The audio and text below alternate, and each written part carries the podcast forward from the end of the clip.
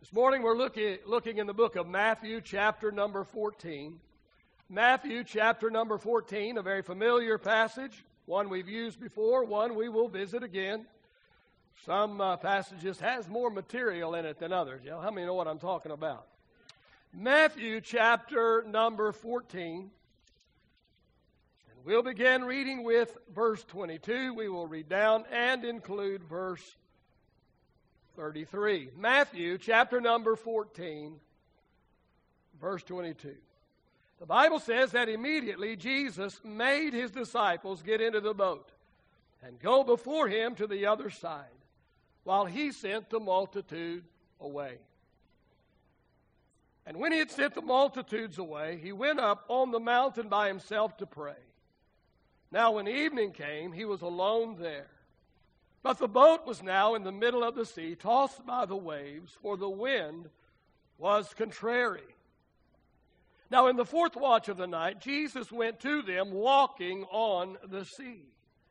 And when the disciples saw him walking on the sea, they were troubled, saying, "It is a ghost." And they cried out for fear. But immediately Jesus spoke to them, saying, "Be of good cheer, it is I, do not be afraid." And Peter answered him and said, "Lord, if it is you, command me to come to you on the water." So he said, "Come." And when Peter had come down out of the boat, he walked on the water to go to Jesus. But when he saw that the wind was boisterous, he was afraid. And beginning to sink, he cried out, saying, "Lord, save me." And immediately Jesus stretched out his hand, caught him, and said to him, "Oh, you of little faith, why did you doubt?" And when they got into the boat, the wind ceased. Then those who were in the boat came and worshipped him, saying, "Truly you are the Son of God." I'm using for my subject today, Faithing Our Future. Faithing Our Future. God, I thank you that you indeed have an incredible plan for us, a plan to prosper us and not to harm us, to give us a future and a hope. God, I understand that I have my part to do with my future as well, and my part is faith. To believe and exercise my faith and obey in faith the commands that you give to me. God, I pray again for your anointing to rest upon the message today, upon the messenger, Lord, this morning. Give us ears to hear the word of God today. God, may we not just be a hearer of your word, but may we be doers of your word as well. Let there be signs following the word of God today, we ask in Jesus' name. All of God's people said, "Praise the Lord." And you may be reseated this morning. Now, just before the passage that I just read to you, Jesus and his disciples had fed 5,000 hungry families out of a lunch pail of a little boy. The disciples had just witnessed supernatural provision.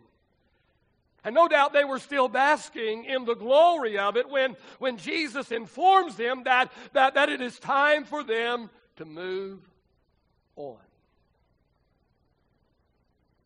Now, as I look at our passage today, there are three things that I see that kind of jump out at me, and I want to point them out to you this morning. The first thing that I see in our passage is I see the resistance.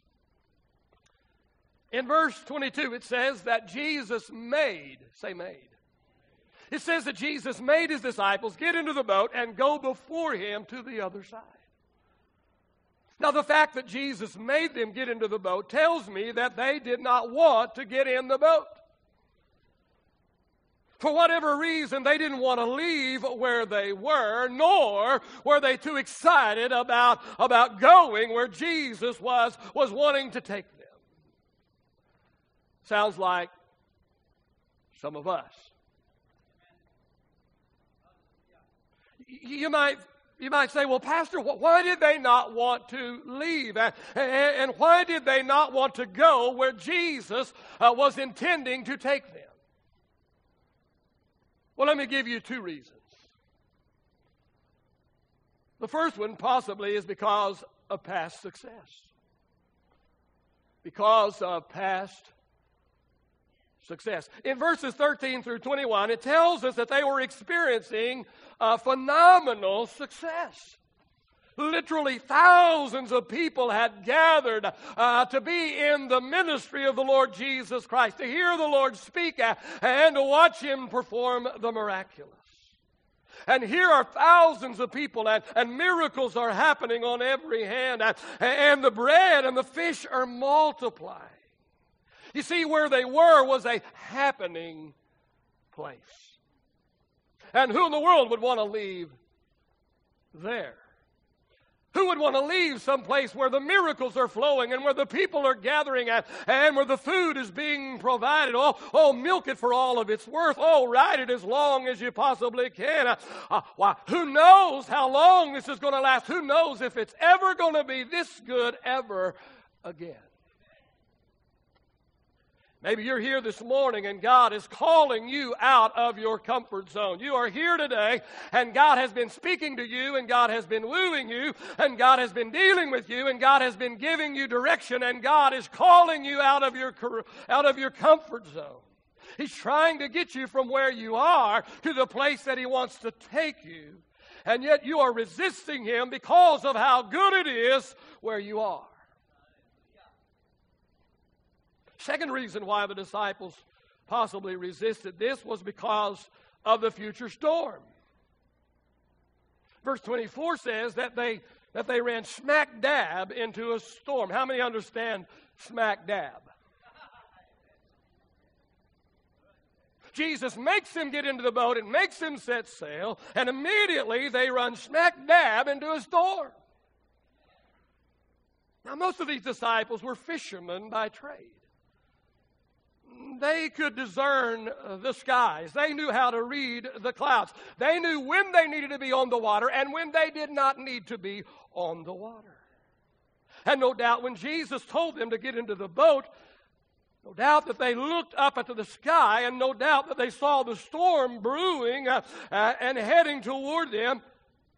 And so because that they saw the impending storm, because that they saw that they were going to be going in not too long, they would be facing a storm, they put up a little bit of fight, a little bit of struggle, and they didn't want to go. And so it is with us sometimes. God tries to get us out of our comfort zone. God tries to take us from where we are to where He wants us to be. God tells us to get into the boat and to set sail in a particular direction, and yet we look at the situation, and as we look at the situation, we see that there's some storm clouds building up. We can see, we can discern the fact that, hey, this is not going to be a calm, tranquil, smooth ride. I see some bumps ahead. I see some wind ahead. I see some adversity ahead. I see some rough water ahead. And so we resist God because we can see a future storm and we don't want to be a part of it. Here's what I have come to learn. Seldom do we get from where we're at to where God wants to take us without going through a storm. And something else I've learned is that God seems to use the lessons that we learn in the storm to prepare us for the future that He has planned for us. Notice the second thing that I see in these few verses that we read this morning. The second thing I see is I see the reaction. I see the reaction. Now, in the midst of the storm, as the disciples are being tossed about in their boat, the Bible says that Jesus comes toward them walking on top of the water. Can you imagine that? It's kind of hard to imagine it, isn't it? But the Bible said that in the midst of the storm, Jesus comes walking toward them on top of the water. But notice the reaction of the disciples. Their first reaction is fear. Found in verses 25 and 26. It says, in the fourth watch of the night, Jesus went to them walking on the sea. And when the disciples saw Him walking on the sea, they were troubled And they said, it is a ghost. And they cried out for fear. It's interesting that the disciples were fearful of the very one that was going to save them. And so it is with you, and so it is with me sometimes. In the midst of our storm, God comes toward us, or God sends someone to us, or God plants something in our life to help us, and yet we fear it, and often we reject out of fear the very thing or the very person, amen, that God has planted and placed in our life, amen, to help us through the storm.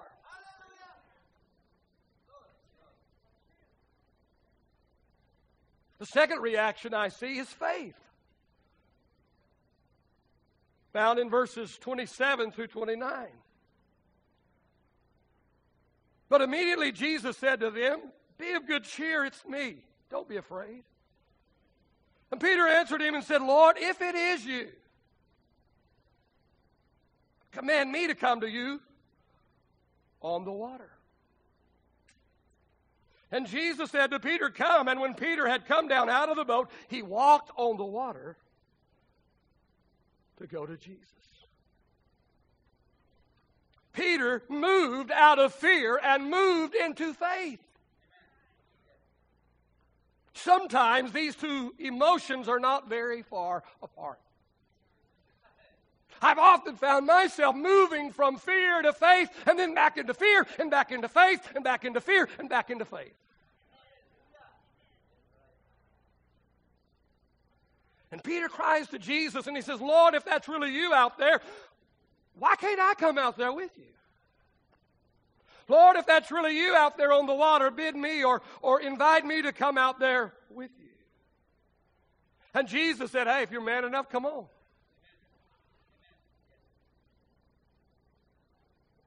And Peter exercised faith. Now, Peter's faith was demonstrated in three ways. First of all, it was demonstrated in the fact that he responded to his Lord's invitation. He responded to his Lord's invitation. Verse 29. Peter came down out of the boat and walked on the water to go to Jesus. I ask you this morning, what kind of faith does it take to step out of a boat in the midst of the storm and believe that you could actually walk on top of the water? I mean, it's one thing for you to believe that your master, that your Lord, that your Savior, that the miracle worker could do it. It's one thing to believe that Jesus could do it. But what kind of faith does it take for you, yourself, amen, to get out of the boat and walk on the water? Now, we love to beat Peter up, man. We love to beat him up for all that he did. We call him impulsive, and then we make fun of him because he almost drowned and all of that. But I'm asking you this morning, what kind of faith would it take? What kind of faith did Peter have to have in order to get up out of the boat and walk on the water? A whole lot more faith than I have. Pretty sure a whole lot more faith than you've got. Amen. Talking about faithing our future. You see, God has somewhere that He wants to take us. God has something that He wants to do in and through our lives. God has a future all mapped out for you and all mapped out for me. But friend, it will take faith on our part to step out of the comfort and the security of the boat that we've been riding in, the boat that has kept us afloat for all these years. Amen. The boat, amen, that we feel so secure in. It's going to take some faith on our part to get up out of that boat and walk where we've never walked before. We've heard the Lord's voice clearly, come. I'm talking to somebody here this morning, and God has been dealing with you. God has been talking to you. God has been leading with you. God has been nudging you. God has been talking to you, and He's telling you, and He's giving you direction in your life. Amen. But you can sit there in the boat and think about it and contemplate it all the rest of your life, or you can get the faith to believe, amen, if I will get up out of the boat, and if I will start walking, God will help me stay up, and He won't let me drown. So I ask you this morning, do you have the faith like Peter had, enough faith to respond to the Lord's invitation? Now, let's just get very practical this morning. Maybe the Lord's invitation to you is to start tithing. Taking you somewhere where you have never been before. Doing something that you have never done before. For years you have been willing to just ride along in this nice, comfortable boat we have and let everybody else row. How many of you know that some of us row pretty hard in this boat? Some of us work really hard to keep this boat afloat. Some of us dig down pretty deep in our pockets to keep this boat afloat. This boat doesn't just stay up and float all by itself.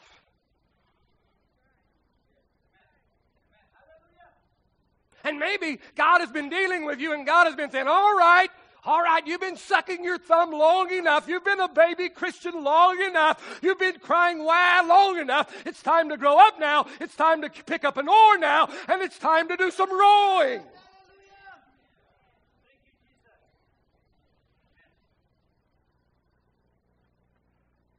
And it takes some faith to let loose of the first 10% of your income, especially if you're barely making it or not even making it.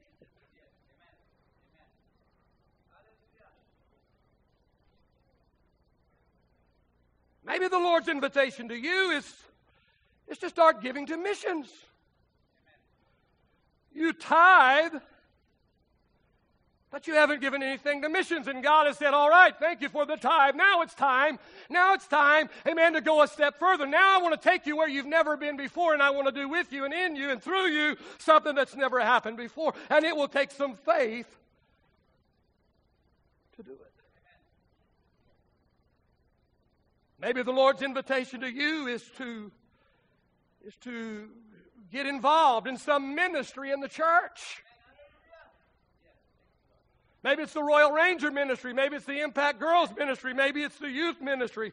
Maybe it's the women's ministry. Maybe it's ushering. Maybe whatever that the ministry might be. But it is time. And God wants to take you to where you have never been before. But it will take some faith on your part, amen, to go where God wants to take you.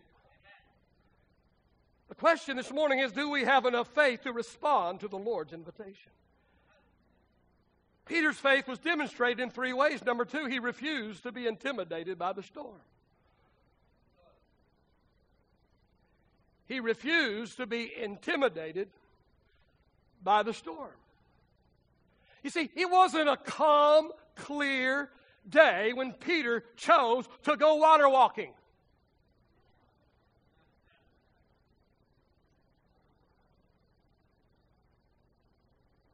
Okay, we're going to learn how to swim. So here's how you learn. We start in the kiddie pool. And then we work our way up. That's not the way it was with Peter. He didn't get to choose a perfect, calm, nice day to try water walking. The wind is howling. The rain is falling. Oh, the lightning is crashing. Oh, it's a terrible storm. Amen. He doesn't wait for perfect situation and perfect circumstances before he steps out of the boat and onto the water.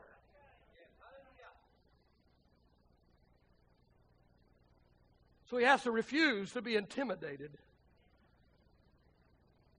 by the storm.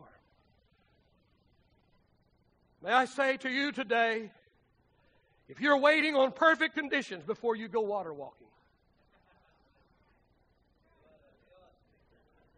let me get all of my bills current and paid up, and then I'll try that tithing thing. It will never happen. If all the circumstances have to be just right before you are willing to step out of your boat of comfort and security, you probably never will. And then the third way Peter's faith was demonstrated is that he rejected the negative influence of his peers. He rejected the negative influence of his peers. Now, there's no doubt in my mind that the other 11 disciples No doubt they tried to talk Peter out of leaving the boat. I mean, just think about it for a moment. It didn't make a lot of sense. It wasn't very logical for him to leave a perfectly good, dry boat. Actually, it wasn't dry because the waves were coming in, but it was safe and it was secure. Didn't make a lot of sense for Peter to leave the security of a boat that is designed to keep you up in the middle of the water, to leave that and to go out there on your own without the safety of the boat and try and do something that gravity tells you you cannot do. So I can just imagine some of the comments that were made and some of the advice that Peter was probably given. Surely somebody said, "Are you crazy, Pete? Are you out of your ever-loving mind? And who do you think you are anyway? Hey, man, don't you understand? Nobody walks on the water. It's impossible. Don't be a fool, dude."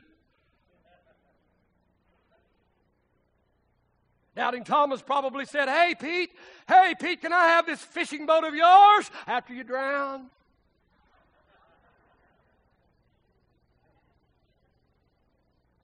The subject today is faithing our future.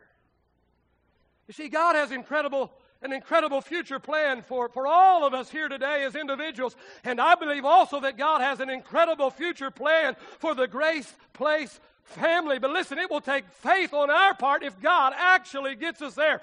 If God takes us from where we are to where He wants to take us, where He wants us to be, it will take some faith on our part. We're going to have to have some faith. We're going to have the faith like Peter had, faith enough to reject the negative influence of our peers. And listen, here's what I've come to know. Sometimes it's our very own family. Sometimes it's our very own friends who hold us back and influence us in a negative way. When I look back at some of the things that God called me to do in the last 40-plus years, amen, some of the times when God called me to leave a very comfortable situation, a very lucrative situation, and go somewhere with no promise of anything, only the call of God, and it was my own family, it was my own friends, amen, it was the people that I needed to support me were the very ones, amen, that tried to hold me back, were the very ones that tried to talk me out of it, but the very ones that tried to keep me from doing and keep me from going where God, I knew God was taking me.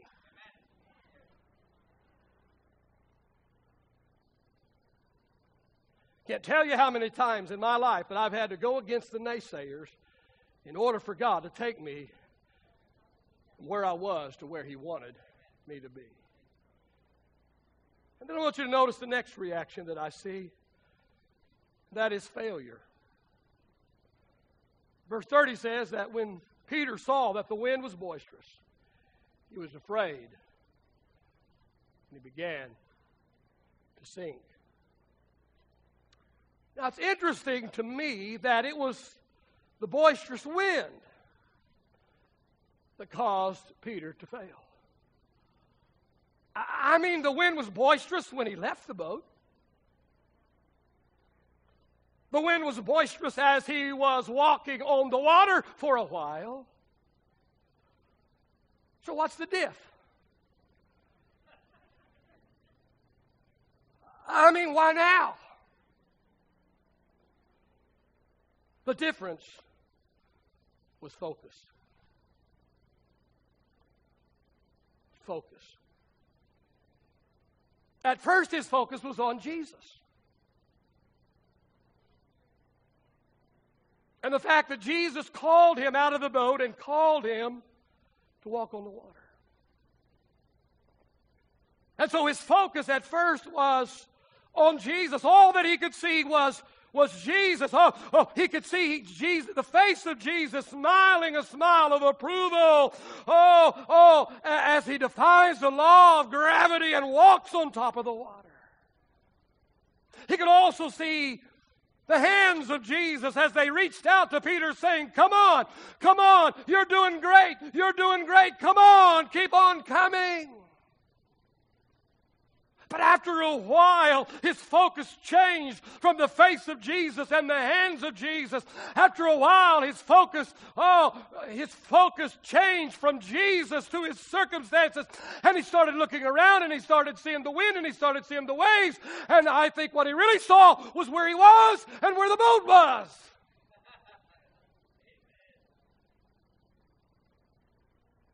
And isn't that the way it is with us sometimes?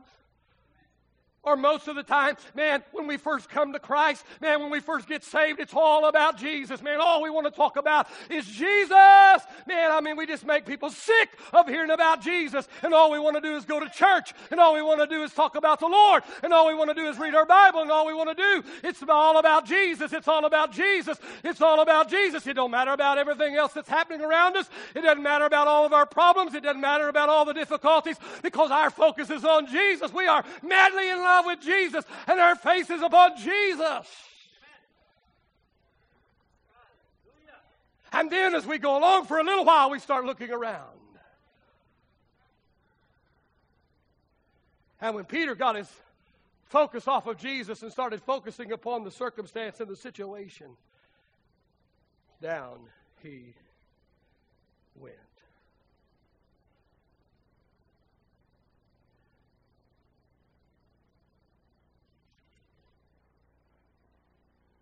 Let me give you three quick thoughts on failure this morning.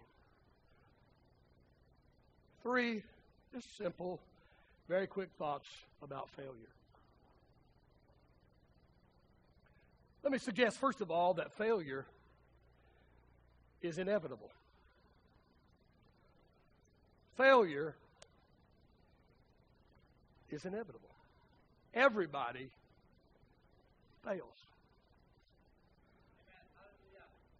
Look to your right, look to your left, look in front of you, look behind you, and you'll find people who, don't forget to look in the mirror.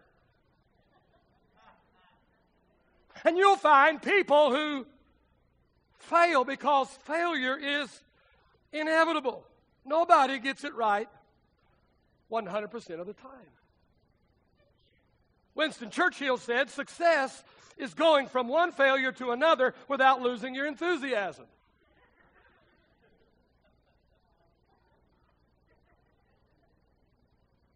And for most of us, it's 3 steps forward and it's 2 steps back. But not only is failure inevitable, but failure, number 2, can be instructive. Failure can be instructive. I ask you this morning, is failure really failure if you learn something in the process? Henry Ford said, failure provides us the luxury of beginning again more intelligently.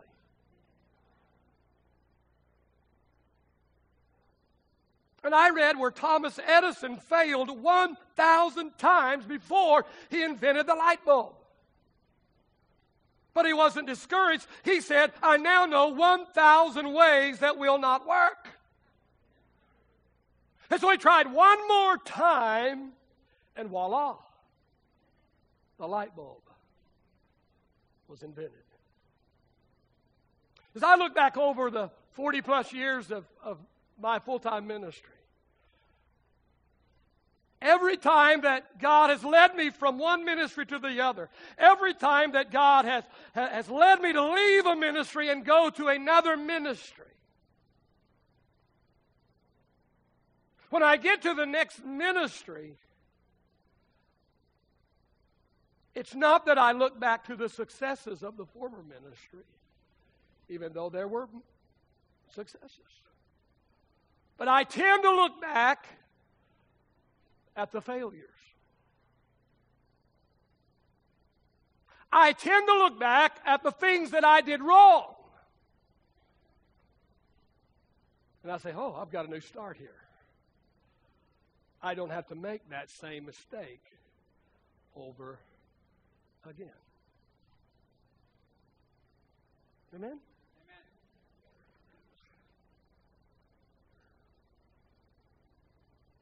It just seems to me like that we can learn more from our failures than from our successes. Amen? And so if I will take what I have learned in the past failure and use it to help me succeed in my future endeavor. Failure can be instructive if we're wise enough to glean from it.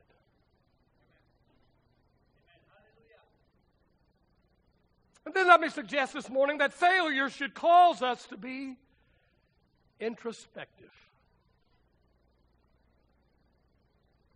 When we fail, we should determine the cause of our failure. See, it's okay to fail. It is. It's okay to fail. It's not okay to keep failing in the same area, in the same way, over and over and over and over again.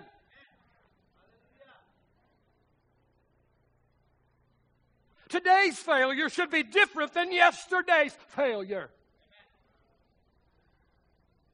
So we need to determine the cause of our failure, and then we need to do whatever we need to do in order to correct it so it does not happen again. Let me just put it like this. If your dog keeps getting out of the backyard, maybe you ought to shut the gate. You can yell at the dog, you can scold the dog. But if you just shut the gate, the dog will stay in the yard.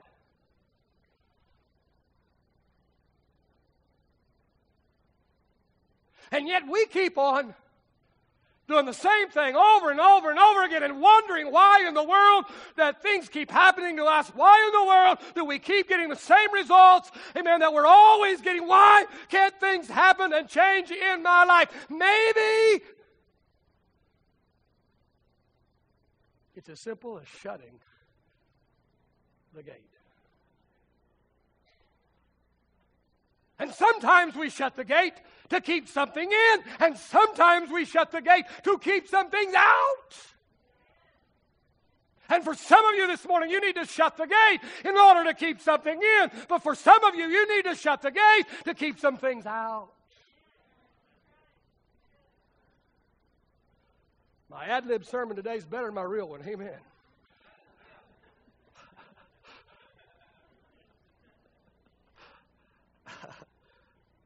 Notice the fourth reaction I see.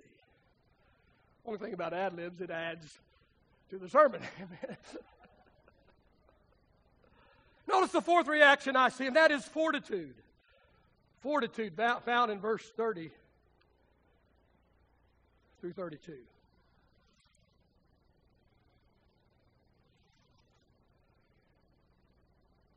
When Peter saw that the wind was boisterous, he was afraid, began to sink. He cried out, saying, "Lord, save me." Immediately Jesus stretched out his hand and caught him and said to him, "Oh, you of little faith, why did you doubt?"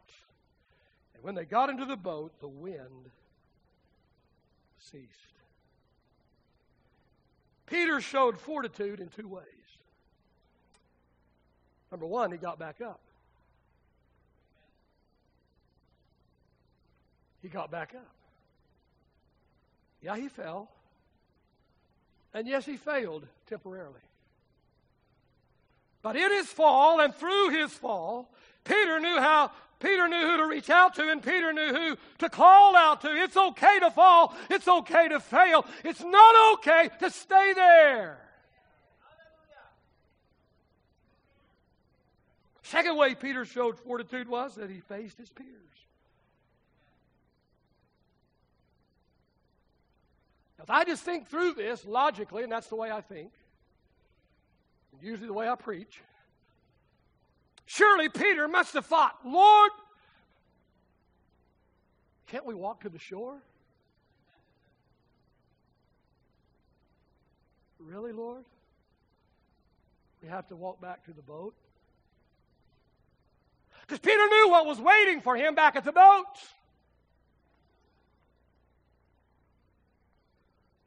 Surely he's thinking, what are the other disciples going to say to me? Oh, I know they are going to ridicule me. I know they're going to make fun of me because they told me don't try it. They told me you'll drown. They told me you can't make it. You can't do it. And now I got to go back after nearly drowning. I mean, they saw me. They watched me. They saw me. They saw me fall. They saw me gurgle. They saw me cry out like a big baby. Help!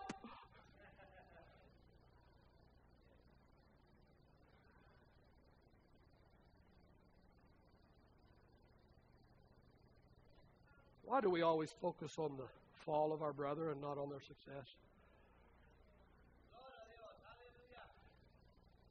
Yeah, Peter fell. Yes, he had a momentary failure. But listen, let me tell you that he is also the only one out of 12 that can list water walker on his resume.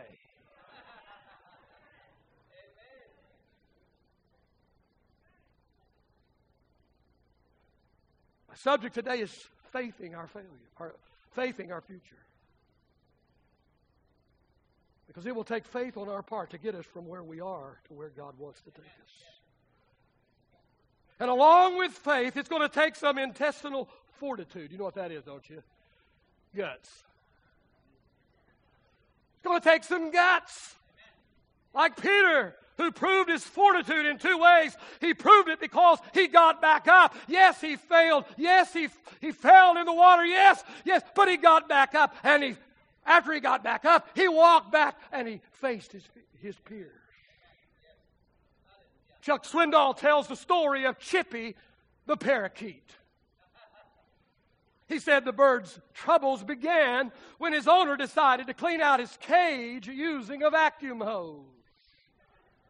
When the phone rang, she laid down the hose in the direction of the bird and swoosh, Chippy was gone. She quickly turned off the vacuum and unzipped the bag. And there was Chippy, stunned but still breathing. Seeing that Chippy was covered with dust, she rushed him to the bathtub where she turned on the faucet full blast and held the bird under the icy water. At that point, she realized that she had done even more damage, and so she quickly cranked up the blow dryer and gave the wet, shivering little parakeet a blast from the blow dryer. Chuck Swindoll finished the story by saying, Chippy doesn't sing much anymore.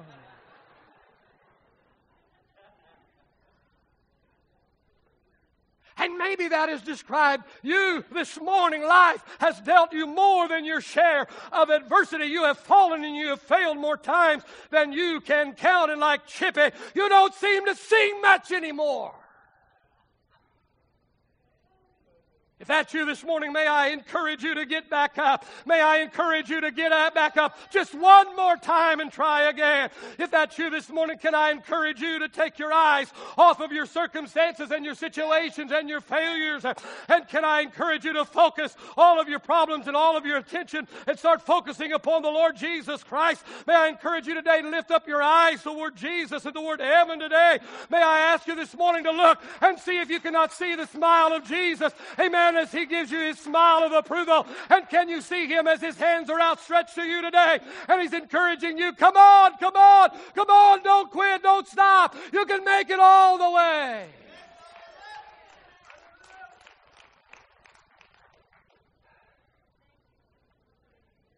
Quickly this morning, very quickly, let's look at the third and last thing that I see in this passage. That is the result. Let me suggest two this morning. And the first is that peace accompanies Jesus. Peace accompanies Jesus. Verse 32, and when they got into the boat, the wind ceased. Maybe you're here this morning and the storm is raging in your life. Perhaps God is trying to take you somewhere in your walk with him, and it scares you. Let me encourage you, peace accompanies Jesus. Can I tell you that the process is not very peaceful?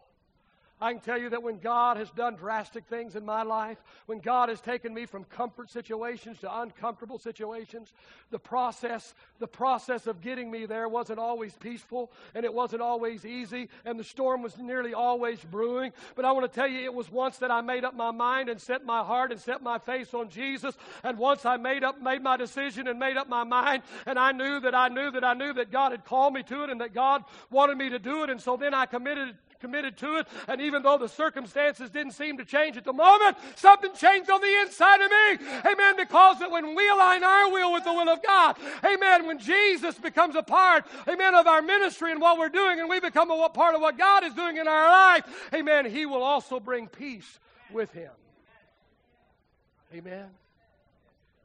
Isaiah 26:3 says, you will keep him in perfect peace. Who are you going to keep in perfect peace? Those whose mind is stayed on you, because he trusts in you. In John 14:27, Jesus said, peace I leave with you. Not as the world gives, give I unto you. Let your heart not be troubled, neither let it be afraid. The second result that I find here, and that is people are influenced through your faith. People are influenced through your faith. Verse 33, then those who were in the boat came and worshiped him, saying, truly you are the Son of God. The 11 disciples that stayed in the boat saw everything that happened. They saw Jesus. They saw Peter. They saw Peter walk on the water. They also saw Peter when he almost drowned. And they saw Jesus rescue Peter. And they also watched as Peter, amen, and Jesus walked back to the boat hand in hand. Truth of the matter is, people are watching our lives. And they see us at our best, and they see us when we mess up. And the truth is, people are influenced through our faith, whether it is a positive influence or whether it is a negative influence. They see us when we're bebopping on the water. They see us when we're moonwalking on the water. They see us when they're showing out. No doubt Peter did a little showing out because that's the kind of personality that he had. And maybe he did a little moonwalk. Maybe he did a little spoon. Maybe he did a little bit of dance on the water, man. I mean, he's feeling his oats. He's having him some time. A good time, and they're watching. And they see him defy the law of gravity. They also see him when he falls. And let me tell you, it's when we fall that people really look at us. It's when we fall. It's when we fail. It's when we get the props knocked out from under. That's when people really look at us. That's when people really, and that's when the real true us shows up. Amen. It's not the real true us bebopping on the water. The real true us shows up when we fall down. Amen. What are we going to do when we fall down? Are we going to blame everybody else because we fall? We're going to blame everybody else because we failed? Are we going to blame everybody else? Amen. Or are we going to cry out to Jesus? Amen. And are we going to reach out to Jesus? And do we have enough faith? We had enough faith to start. Do we have enough faith to finish? Do we have enough faith to believe that Jesus can get us back up on our feet and Jesus can get us going again? And do we have enough faith to walk on the water again? Worship team, get back in place very quickly and quietly this morning, please.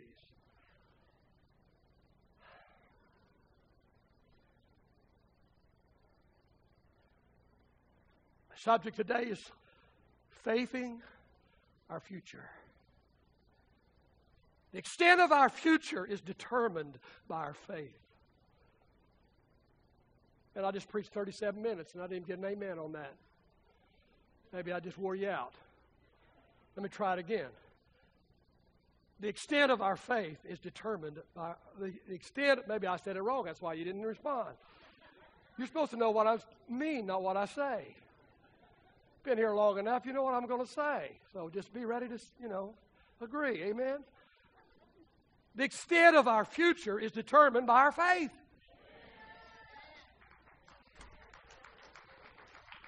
Whether we change or whether we stay the same. Whether God gets us to where He wants us to be, or we're content to remain where we are. Most of this will be determined by whether or not we are willing to faith our future. So how about it this morning? Are you willing to faith your future? Are you willing to faith your future? Stand with me this morning, please. Father, I just pray that you'll take this word today. God, I pray that you will do with this word today what you intended to do with this word. I don't always know what you want to do with it, God, but I know that you want to do something with this word this morning. And I pray that you will do with the word that's been shared today what needs to be done in the heart and the life of your people today. As your heads are bowed and your eyes are closed in this room this morning, maybe you're here today and you've fallen. You're like Peter. You got out of the boat and you walked for a while. But for whatever reason, your focus got switched from Jesus to your circumstances or your situation or whatever else. The moment you took your eyes off Jesus, you began to sink. And every day it just seems that you sink a little lower and a little lower and a little lower and a little lower.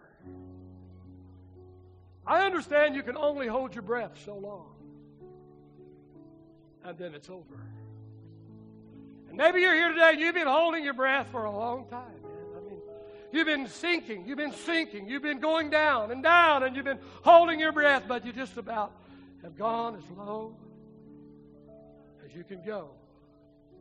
And maybe you only have just a moment or two left. But as long as you have that moment or two left, there is hope. And if all you will do is just do like Peter and cry out, Lord, save me, Lord, help me. And look towards Jesus. He will pick you back up this morning. And he'll hold you up. And he'll help you walk once again. If that's you this morning, I've described you,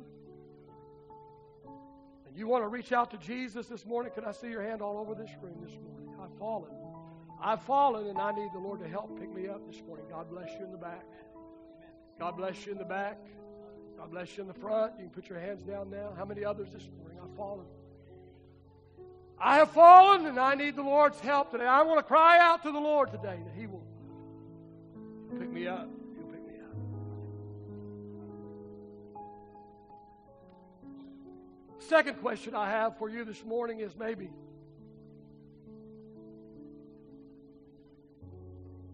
you need the Lord to help you today to have the faith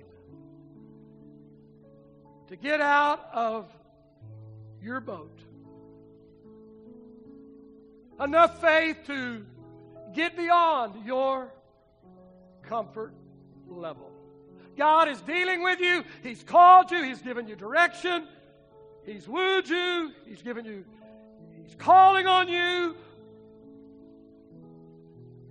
You just need faith, like Peter had, to get up out of the boat. Get beyond your comfort zone and get to where Jesus wants to take you. Wherever that is in your life, if that's you this morning, can I see your hand all over this room this morning? God bless you, and you, and you, and you, and you, and you this morning, and you this morning. If you raised your hand for either one of these questions this morning, very quickly, I want you to come to the front. As an act of faith this morning, I want you to come and make a step forward.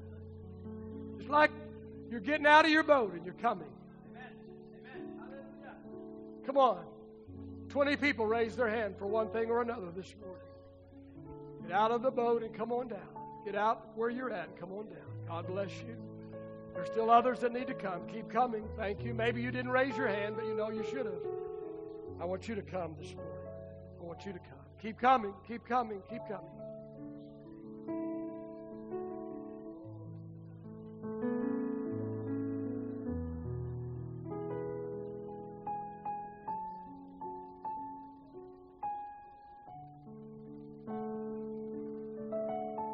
Keep coming, thank you. God bless you. Keep coming. Keep coming, keep coming. Keep coming this morning, keep coming. Can we move in real close so we'll have room for many others to come this morning? If you're standing there, come on. Move as close as you can this morning. Come on in. Over here. Come on in. Move in a little bit. Come on in.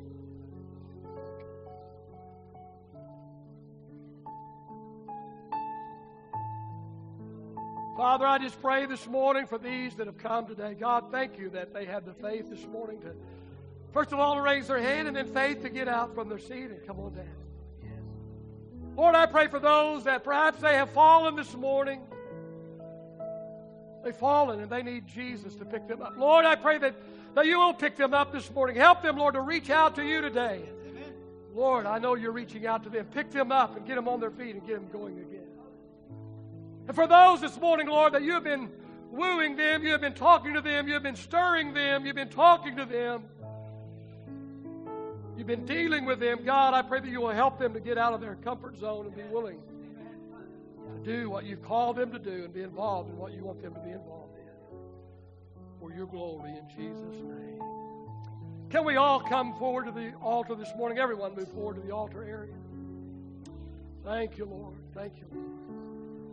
Thank you, Jesus. Thank you, Jesus. Hallelujah. Amen. Just lift your hands and your voices this morning. Just start worshiping the Lord and loving on Jesus this morning. Come on. Come on. Get into His presence today with your worship, with your praise. Open your heart out to Him today. Open your heart out to Him. Pour your heart out to Him this morning. One-on-one with Him this morning. Just you and God. Just you and God.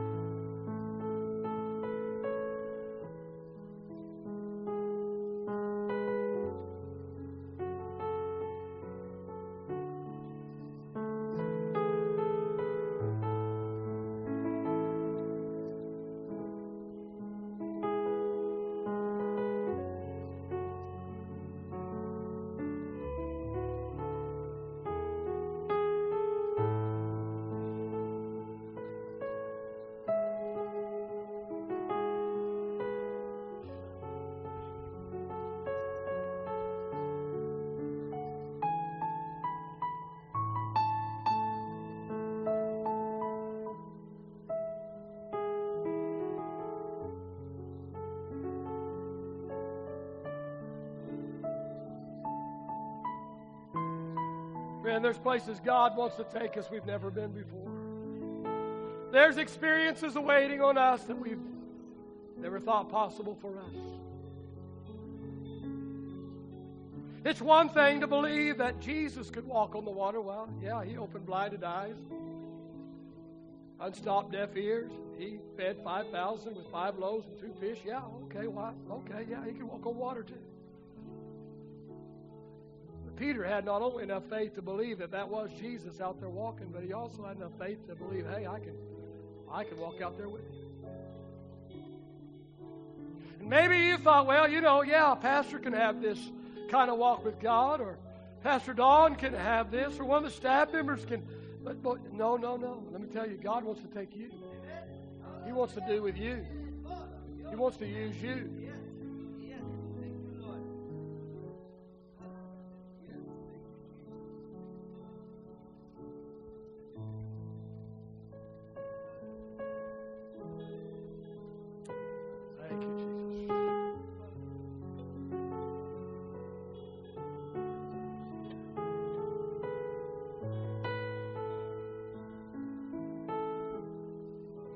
Don't beat yourself up because you've fallen. Just get back up.